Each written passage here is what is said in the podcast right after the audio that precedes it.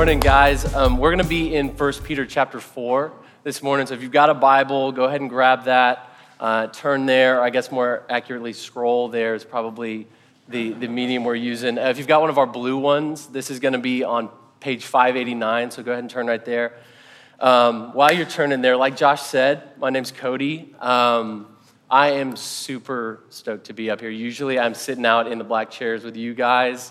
And this morning I have this crazy opportunity to like actually stand up here and talk about the things that I have been seeing here in 1 Peter 4. So this is kind of blowing my mind a little bit, but I'm very excited about it. And um, like Josh said, give me, give me grace if I just like totally derail at any point. I have some people in the audience that are going to do some things if I cue them, like if it goes completely off the rails. So Carl's gonna come up and do the worm. So if that happens, just be ready for it. So, but we're hoping that's not gonna happen. I think we're actually gonna hear from God this morning. So First Peter chapter 4, um, we're actually gonna read the whole thing, but we're just gonna be jumping around a little bit. So I'll try and guide us through that as best I can. Obviously, starting in verse 1, so straight from the top. Since therefore Christ suffered in the flesh, Arm yourselves with the same way of thinking. For whoever has suffered in the flesh has ceased from sin, so as to live for the rest of the time in the flesh, no longer for human passions, but for the will of God. We're going to jump down to seven at that point. The end of all things is at hand. Therefore, be self controlled and sober minded for the sake of your prayers. And above all, keep loving one another earnestly, since love covers over a multitude of sins. Jumping down to 12 at that point, we're going to kill the remainder of the text. That's probably not a good language for this. But anyway, 12. Beloved, do not be surprised at the fiery trial when it comes upon you to test you, as though something strange were happening to you, but rejoice insofar as you share Christ's sufferings, that you may also rejoice and be glad when his glory is revealed. If you are insulted for the name of Christ, you are blessed, because the Spirit of glory and of God rests upon you. But let none of you suffer as a murderer, or a thief, or an evildoer, or as a meddler. Yet, if anyone suffers as a Christian, let him not be ashamed, but let him glorify God in that name. For it is time for judgment to begin at the household of God. And if it begins with us, what will be the outcome for those who do not obey the gospel of God? And if the righteous is scarcely saved, what will become of the ungodly and the sinner? And here's the last little piece. Therefore, let those who suffer according to God's will entrust their souls to a faithful Creator while doing good. So that's our text for this morning. That's where we're going to be. If you've been with us in First Peter so far in this journey we've been going through, um, you have noticed that, hopefully you've noticed, maybe you haven't, but I'm gonna tell you, here's, here's what it is. Peter has established this rhythm and this pattern so far as he's been leading his people through this letter, where he'll come in and he will speak identity into his people who say, Hey, this, this is who you are. This is who you are in Christ Jesus. Like if you remember in the first chapter, he, he calls them to remember that, hey, you have a imperishable and an undefiled inheritance that is like laid up and waiting for you. That is yours. And then he's going to move on and he's going to say, hey, you are the people of God, a priesthood for his name. You are the sons and daughters of God. So he comes and he speaks this identity piece. But then almost immediately from that, he will step into an exhortation. He will say, hey, because this is true, live like this. Since this is a true fact about yourself, you need to live like this. Here are some things that you need to do. Here's some things that you probably need to stay away from if this is true of you. So that's kind of his ebb and flow constantly in this text that we have seen over and over again. And he's actually going to keep this pattern going this morning in 1 Peter 4, except he's going to flip it on its head a little bit. He's going to come in first and he's going to say, hey, here's something that I, I want you to do. Here's something that I need you as the people of God to take up this way of thinking. And then he's going to move right into here's something that you need to be aware of and be watchful of, and to get this out of your life, you need to be careful right here. And then at the very end, he's going to kind of back end it with reminding us who we are and giving us that identity piece. Does that make sense? So that's kind of the ebb and flow this morning. That's kind of the threefold structure of where we're going to be. And now we're going to dig into it. So, all right, first part, what Peter is calling us into. This is in verse 1. So look back down as I get there. Uh, verse 1, Peter says, Since therefore Christ suffered in the flesh, arm yourselves with the same way of thinking. So Peter is saying, like, hey, when, when you are enduring suffering, when you're in dealing with hard stuff in your life, I want you to arm yourselves with a certain way of thinking. Peter once again picks up this like same language of warfare that he has actually been using a lot throughout this whole book, if you have paid attention. If you remember in, in chapter one, when Dave came here from the cannery and preached, Dave clues us in that Peter is using the language. He says, Hey, gird up the loins of your mind. Kind of an unusual phrase. Is anyone, did anyone gird up their loins this morning? That's, that's what he's saying. He's saying, Hey, grab your tunic. Nobody wears a tunic. So, okay, put your running shoes on, is basically what he's saying. Tie up that tunic around your waist because this is an active thing that I'm calling you into. And in chapter two, he continues this language, and Josh actually preached on this. He says, Hey, my people, abstain from the passions of the flesh because they wage war against your soul. It's this warfare that they wage against your soul. So Peter thinks that you and I, as the followers of Jesus, are in the midst of an actual, very real battle. Like that's why he keeps using this language. And as he does this, if, if you remember, Josh preached on last week, this is not a, warfare in the typical way that we think of it. It's not one involving like swords and guns. When we hear Peter saying this, we don't go grab a sword. It's not that type of warfare. And it's not even a warfare of, of our words and our attitudes into the culture. Um, Josh has been really good throughout this whole series of cluing us into uh, this chapter in Ephesians where Paul comes and says, Hey, you, your struggle is not with flesh and blood. It is not with people. It's not with flesh and blood, but it is with rulers and powers and authorities and spiritual forces of evil that are actually invisible and unseen. That is your enemy. It's not people.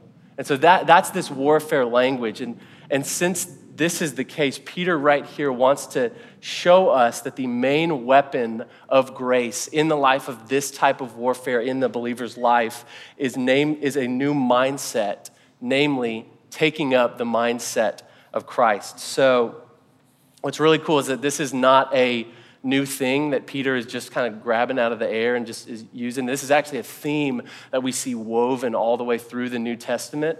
We're going to see Paul in Philippians come to his people and say, Hey, have this mindset, have this mind among yourselves, which is yours in Christ Jesus, who, though he was in the form of God, he did not count equality with God something to be like laid hold of, but he actually emptied himself. So you need to take up that mindset. And in Romans 12, he goes on to say, Do not be conformed to this world, but be transformed by the renewal of your mind, right? So it's the same mind. Hey, take up this mindset as the people of God. Peter's not just pulling out this new idea, he's actually continuing to take up a call that we see from start to finish in the New Testament. And what's been so cool with this verse for me this week, and what has really stuck with me and jumped out uh, and this might actually be like super, super obvious to you, but it's actually the thing that Peter does not say, almost kind of looking at the inverse of what, what Peter doesn't say. So Peter doesn't come to his people and say, Hey, since therefore Christ suffered in the flesh, arm yourselves with a new way of feeling. When something gets difficult in your life, the first thing I want you to do is learn how to feel better about it. So I love that first that Peter is not first and foremost asking us to change how we feel about any given situation and any given difficulty in our life. And this is really relevant for me because I find myself believing when I'm faced with hardship and difficulty in my own life that God like demands and expects this immediate reaction of just like overflowing, exultant joy and worship in the midst of this, like right off the bat. And to the degree that I like, I'm actually like really, really bad at that. When, when hard stuff comes into my life, my gut reaction is not worship and joy. And so when I see that happening, I tend to get into this mindset where I, I think that, oh, this means I'm full of, I've got sin, or at the very least, I'm like super immature in my faith still. Maybe you're like that. Maybe you're like that as well. But um, that doesn't seem to be Peter's attitude right here. He comes first and foremost to his people and says, when, when tough stuff comes into your life, I want you to change how you think about it first. And I think very often the feelings can kind of follow suit after that, but the first piece is this line of thinking. So, what does it take, look like for us to begin to take up this mindset? I, I don't think we have to look any further down, like than a few lines down here in First Peter before he actually starts to flesh this out, and that's in verse 12. And what has really stuck with me about this this week is, is the similarity between Peter's words right here and Jesus' words at the beginning of, of his teaching in Matthew 5, where he's given the Beatitudes. Most of us are probably familiar with that. Um, so I've actually, this is really super nerdy, and maybe we can do it, maybe it's going to show up or not, but I did a slide for us. We have been, this thing has been trolling on us so bad today, so we might actually have no slide, but we're going to keep going anyways. Uh-oh. Check this, out. this is one of those uh, technical difficulties I was forewarned about. I'm supposed to just roll with these, is what I've been told. Um, but no, for real, it's all good. It was amazing. I worked for many, many hours on it. You don't need to see it. Um, basically, what it is, it was a text that is showing Jesus' words in Matthew 5, and then Peter's words here, and showing some of the overlap and the similarity. Maybe it'll pop up eventually in here, and then we'll talk about it. But um, I'll just read it to you, and we can be listening. Listen to some of the similarities in language between Jesus' words and Peter's words. In Matthew 5, Jesus says, Blessed are you when others revile you and persecute you and utter all kinds of evil against you falsely on my account. Rejoice and be glad, for your reward is great in heaven. For so they persecuted the prophets who were before you. That's Jesus' words. And then Peter comes in and says it like this Beloved, do not be surprised at the fiery trial when it comes upon you to test you, as though something strange were happening to you. Same similarity right here, but rejoice. Rejoice insofar as you share in Christ's sufferings that you may also rejoice and be glad when his glory is revealed. If you are insulted for the name of Christ, just like Jesus said, you are blessed because the Spirit of glory and of God rests upon you. So I, it, it makes more sense if you actually see it. It was colorful, there was color coordination. I love color coordination. It's like my favorite thing. But anyway, so we got Jesus' words here, and then effectively here in Peter, Peter echoing Jesus' same sentiment on the same thing about what it looks like to take up this mindset in the midst of suffering. And I wanted to call our attention to three points in particular. Um, the first thing is that Peter says, Do not be surprised. Do not be surprised at the fiery trial when it comes upon you. Do not be surprised when it comes upon you. It's like Peter and Jesus are trying to get us to come to grips with the fact that the first step in enduring hardship and trial is to not let its arrival completely derail you, completely lose your footing. Like you need to expect it, be aware that it is on its way for you in some degree at some time. So be aware of it. The, the image that I kept getting with this, and maybe this is because my family like just went to the beach like two months ago, putting in my brother Will because he's back there. He is my literal flesh and blood family. Um, you guys are my family in a different category. Um, but the, the image that kept popping into my mind with this was one of like waves at the beach. Like we've all been here. I feel like it's a pretty accessible metaphor. You're, you're hanging there. You want to venture out to the sandbar because you're an adventurous person like that, right? So you're going out. Immediately, you are met with just wave after wave, this whole like endless onslaught of waves coming at you, okay? The way I see it, there's three options for you when you've got a wave ahead of you.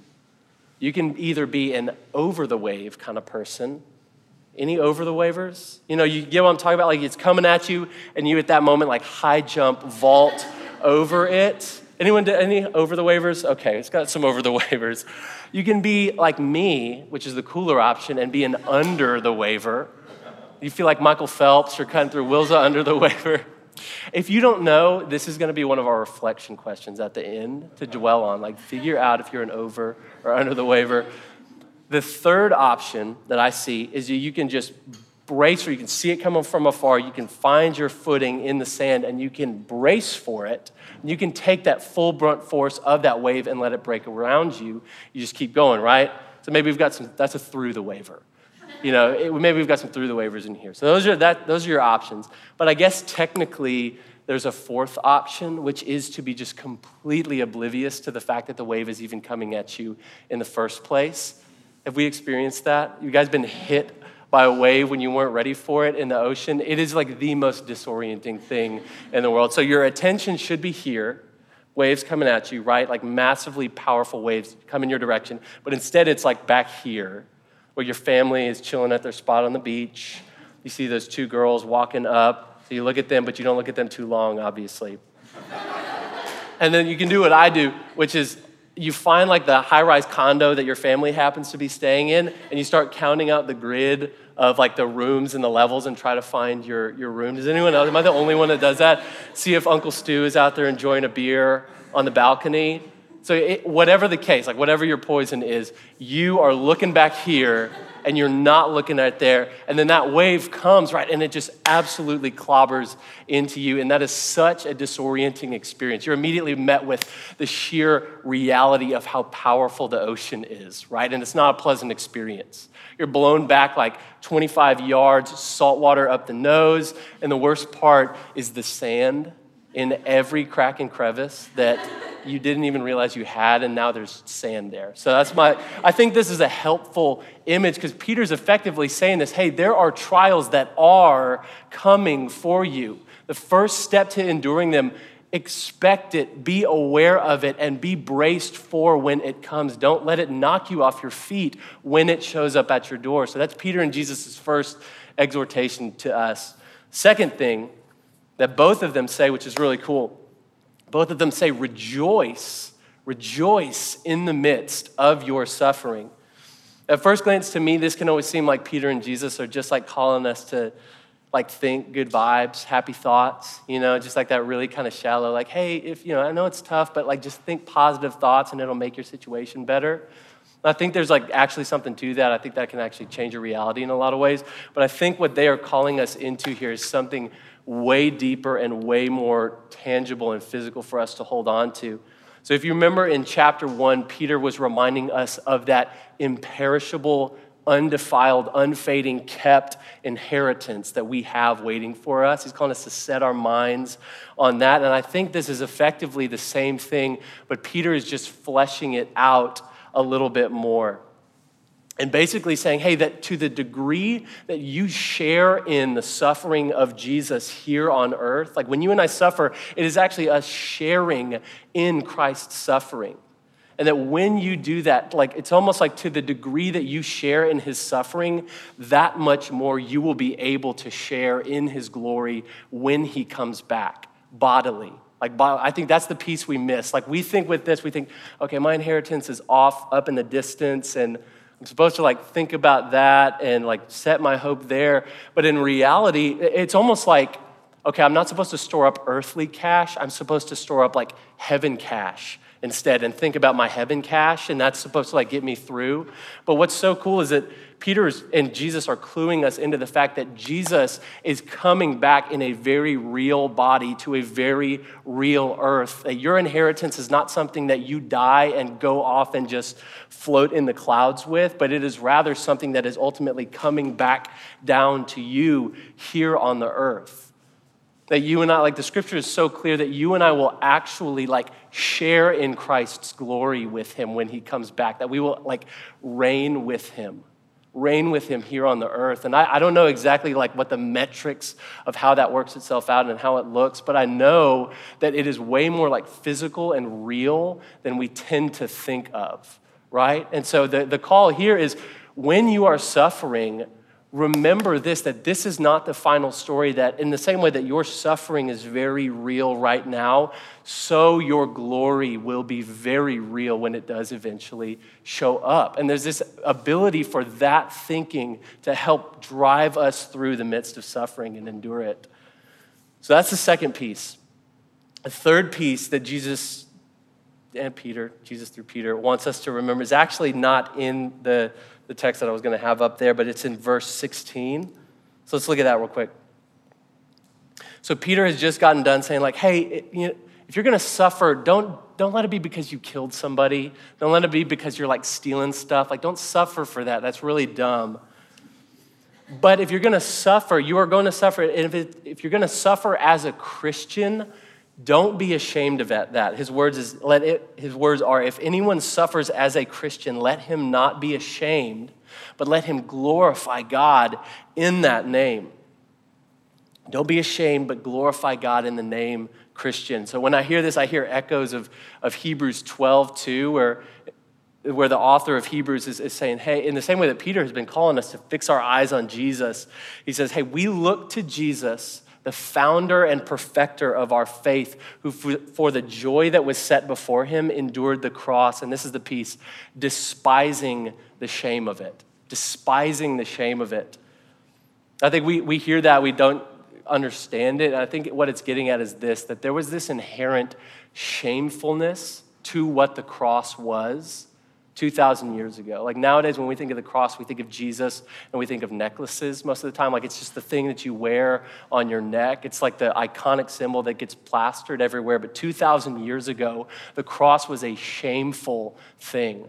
The cross was where criminals were strung up for hours on end and slowly suffocated to death in front of all of the crowds as a punishment and a public humiliation for their crimes. Like that was what the cross was. It was this shameful thing, the cross. And that Jesus, though he knew this, and though he was completely innocent, looked at the shame of, the shame of it and says, I don't care. I'm going to do it. I'm going to, I'm going to take the cross anyways. Peter's calling us to think in the same way, basically saying, in, in the same way that 2,000 years ago the cross meant something different, the title Christian 2,000 years ago meant something completely different than it does today. 2,000 years ago, the, the, the term Christian was actually like a derogatory slur, most of the time thrown at somebody. It wasn't like a title for your faith. So we hear this in Peter's language. He's saying, if you're going to suffer as a Christian, lean into that name. Like, own it. Own the shamefulness that most people are going to feel about that name. And as you do that, you lean in and you glorify God. And I think this is super relevant for us today as well, increasingly in our culture. It's the idea that when you live out your faith like Jesus calls us to, to do, it will be a shameful thing in the eyes of many just regardless. If you are like the kindest, most overflowing, loving person in the world, still your faith in the eyes of many people in our culture will be seen as a shameful thing. You will endure some scorn because of it. And Peter's words here are when that happens, once again, when that happens, own it. Like, own the shame of it. Don't shrink back, but own it and lean into it. And as you do that, you glorify God. So, those are three of the exhortations that I think Peter has for us and how we take up this mindset. Hey, expect it, it's coming your way. Two, rejoice in the midst of it. And then three, like don't, don't get bogged down in the shame of it, but own that moniker and live through it, and it brings glory to God. So that's that first piece that Peter is asking us to take up, take up this new mindset, this way of thinking. I said there was this second piece where he's going to caution us about something. Um, and, and I think it's this Peter wants us to start seeing sin as a barrier to intimacy with God and with others. Sin as a barrier to intimacy with God and others. And I think we see this in verse 7 and 8. So let's look at that again.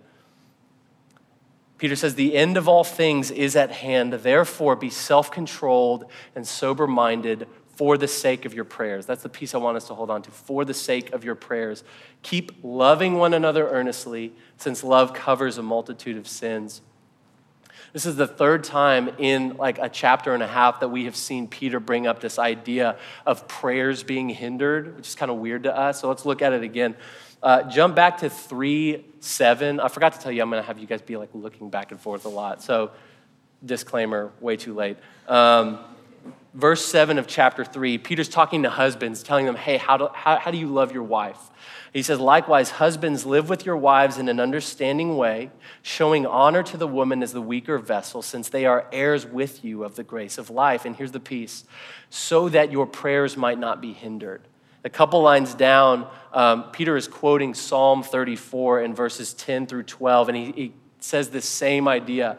He says, Whoever desires to love life and to see good days, let him keep his tongue from evil and his lips from speaking deceit. Let him turn away from evil and do good. Let him seek peace and pursue it. And here's the piece again.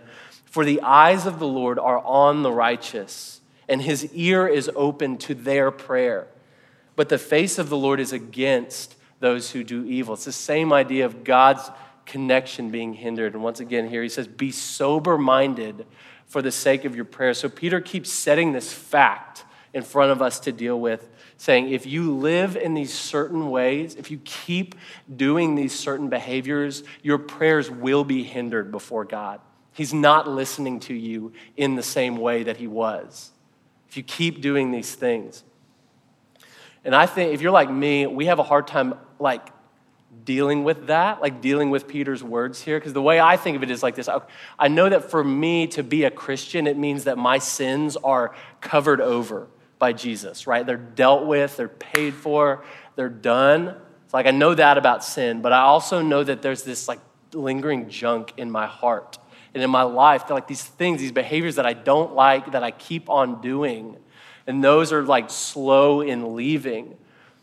And so when I hear Peter saying, like, hey, if you keep doing these things, God is not going to be listening to you. The way it immediately comes across to me is like almost like this new type of legalism where Peter is like, Peter, are you really saying that if I like still am struggling with sin, that God's not listening to me? Like, isn't that what we were saved from? Like, isn't that what the gospel is? So that, that's, that's where it gets murky for us, I think. And maybe it's not, maybe it's crystal clear to you. But I think the way that we start to reclaim this is by starting to see sin in the way that the Bible portrays sin from start to finish and get a better grasp of that. So, my default framework when I think of sin is almost more of a pass fail report card type reality, right? Maybe you're like that. It's almost like I get up in the morning and the day is laid out before me. And right in front of me is the list of things that I'm supposed to do and the list of things that I know I'm supposed to stay away from, right? And at the end of the day, like how close God and I are, are dependent is dependent upon how well I did at that. Like, did I check the boxes off on the do's? Did I keep a pretty clean sheet in the don'ts? And God at the end of the day looks at it and he's like, okay, if you get anything above a B, we're cool. And anything below, we're gonna have to do some remedial work. And you and I, not so great right now. Like, that tends to be my default framework. It's this pass fail. Um, and maybe that's not your case, but. Um, yeah, that's just how it is for me. Maybe that resonates with you. I think in reality, the biblical portrait of sin is most fundamentally one of distance and separation rather than pass and fail, although that is definitely in there.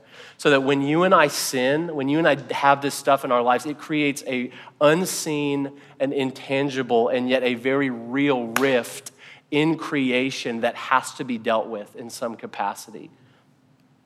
I don't think we like think of the effects of this very frequently. And to keep like to get more in touch with this, I think we have to go back to like page one of the Bible and, and see what purpose man was created for in the very first place. And if we do that, it's a story that we're all pretty familiar with.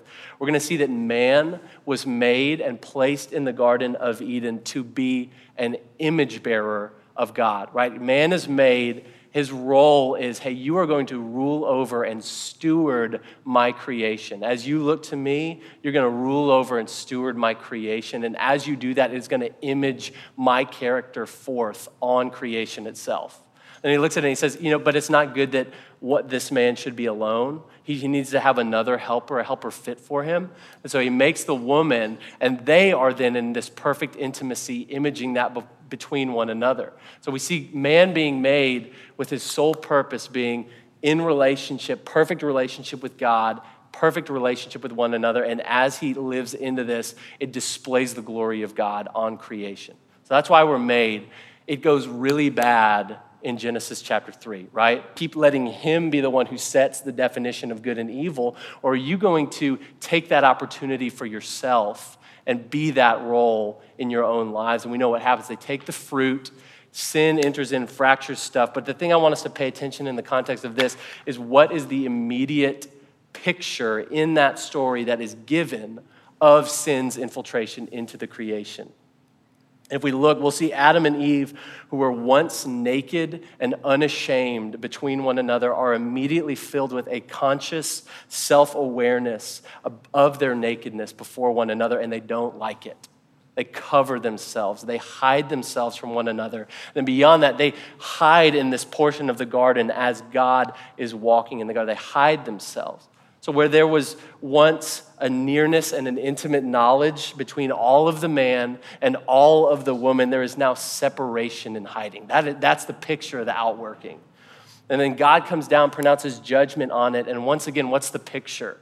Adam and Eve are cast out of the garden, they are sent away from the presence of God. It's this picture of separation and distance. So, how does this change how we read Peter here and think of this concept in our own lives? And I think it's this Peter wants us to start seeing and thinking of sin in our own hearts and lives in this way.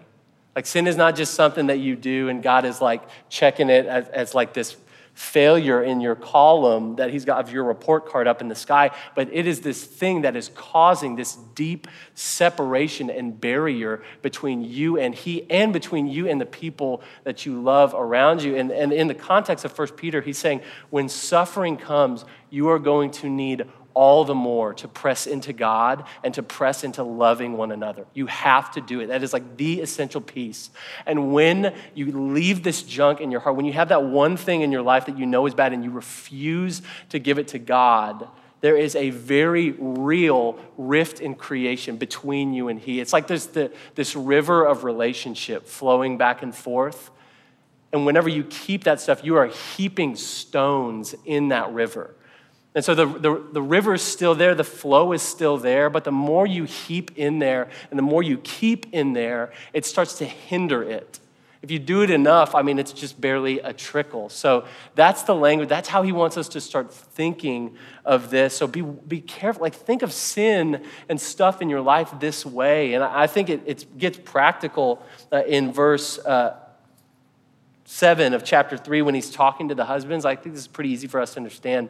He's saying, Husband, do not think that God is going to be cool with hearing your prayers if you are mistreating one of his daughters. Do not think that that is the case. Like if you are being harsh with her, if you are not treating her as the co heir of grace that she is, you and God are not cool in one sense, okay? Like there is something there that needs to be dealt with. So that's Peter's language right there. And I think this is pretty intuitive for us to grasp on a person to person level. Like if Josh and I have some beef between us, he and I are not getting into like very deep levels of intimacy with our conversation, right? Like we all kind of get that. Peter's asking us to start thinking of God in the same way. You need to be in relationship with God. You need to press in and have that intimacy. But when you keep this stuff in your life, you're robbing yourself of all shot of that. Peter's second point. I know that was kind of long. Apologies. But I'm super passionate about it. Um, anyways, moving. So that's Peter's thing that he's going to warn us about. Okay, so he's like, hey, take this up. Watch out for this. This is a, this is like a, a thing that could cost you. And then, like I said, at the very end, he's gonna he's gonna finish it out with this last identity piece. And we see this at the very end. We're almost done, guys. This will be really quick. In, in verse 19, let's check this out. Peter says, Therefore, let those who suffer according to God's will entrust their soul to a faithful creator while doing good. It's like Peter saying, like, okay, I've got my first part and my second part. Okay, and if I'm, uh, if I'm reading Peter and I'm thinking, okay, what if I'm doing that? Like, what if I really am like taking up the mind of Christ and I'm thinking that way about my situation and my suffering? And what if I really am like getting all of this stuff that is hindering he and I out of my life? Like, what if I am doing both of those things and it is still really hard? And really difficult. And this suffering is still very present in my life, and the pain is deeper than I ever thought it was going to be. What if that's the case? And I think this is why Peter comes in at the very end um, and says, Entrust yourself to a faithful creator. The thing that stood out to me was the fact that he uses the word creator right here. it jumps out like a sore thumb. This is one of three times in the entire New Testament that this title for God is used. One of three times. That blew my mind. I thought there was going to be like God being called creator would have happened like hundreds of times, three times in the entire New Testament. So, why does he use it here? And I think it's as simple as this that when things get really tough and you are still walking with God and, and crushing the game as far as you know, when it still gets really tough, God wants you to know that He made you. Like He's your creator. Like He is so intimately involved in the making of you. And that's the piece that you need to rest in when it is still really hard. It's almost like the language of Psalm 139 right here, which is the one that we all probably know as, like, for I'm fearfully and wonderfully made, I praise you. And I want us to, to think about and dwell on some of the other language of this in the context of what Peter's asking us to do. This is David in Psalm 139. He says, talking about God, he says, You formed my inward parts. You knitted me together in my mother's womb. Your eyes, same thing, God's eyes, your eyes saw my unformed substance, and in your book were written every one of them the days that were formed for me, when as yet there was none of them. It's this language of intimacy. And I think where it comes to bear is this when things are bad, when your days of suffering just keep going on and you've been doing all those other things, God wants you to be intimately aware with the fact that He made you and so nearly involved. And that these days that He is bringing into your life are ones that He prepared beforehand for you, that He is now bringing into your life. And in it, He is working something in you that He would not otherwise. And it is for your joy and for His good. So the call of First Peter, right at the end, that last identity piece that He wants to remind us of is remember whose you are remember the intimacy and the creative control of the one who made you and loves you and rest in that. And the, the cool piece at the very end, he says, while doing good. So we rest in this and we just keep living into what he has called us to. It's that, like when you don't know what to do, do what you know to do. Josh quotes that quite a bit. It's the same thing. It's like when it's still tough, rest in God's intimate love for you and keep living into what He has called you to do. So that's that last piece of identity, and that's that's it. We have finally come to the end of this sermon. I apologize if that was longer than you expected, but um, I've been so excited to dig into this and to bring this before you guys, and I hope it meant something to you this morning. We are going to transition to communion as a family, and I don't know if. The, Okay, there may or may not be two questions for you to dwell on. Maybe instead of the questions, we do the slide, the colorful slide, because it's just people just need to enjoy that. Hey, there it is. Yeah. Thank you. Thank you. That was a co effort between Josh and I. Um, so here's a couple questions. As we were going to, to communion together, grab it and come back. And I would, I would encourage you to just sit and reflect with some of these things about like coming out of this teaching and what are some of the areas of my life where I am like serving my feelings ra- rather than bringing to my feelings and taking up the mind of Christ? Like, what are some areas that I'm doing that? And talking about that intimacy language, what are some of the stones that I continually cast into or leave in the river of my intimacy with God and with others. So I hope these are helpful. I hope these maybe start to stir and, dig something up in your heart. And I don't know the exact flow right now, but I think I'm going to call you guys to, um, we're all going to stand together, come in the center aisle, grab communion uh, at the corners of the room, and then make your way back on the outside. Consider these, and then Jared and the team are going to come back up and finish us out in worship.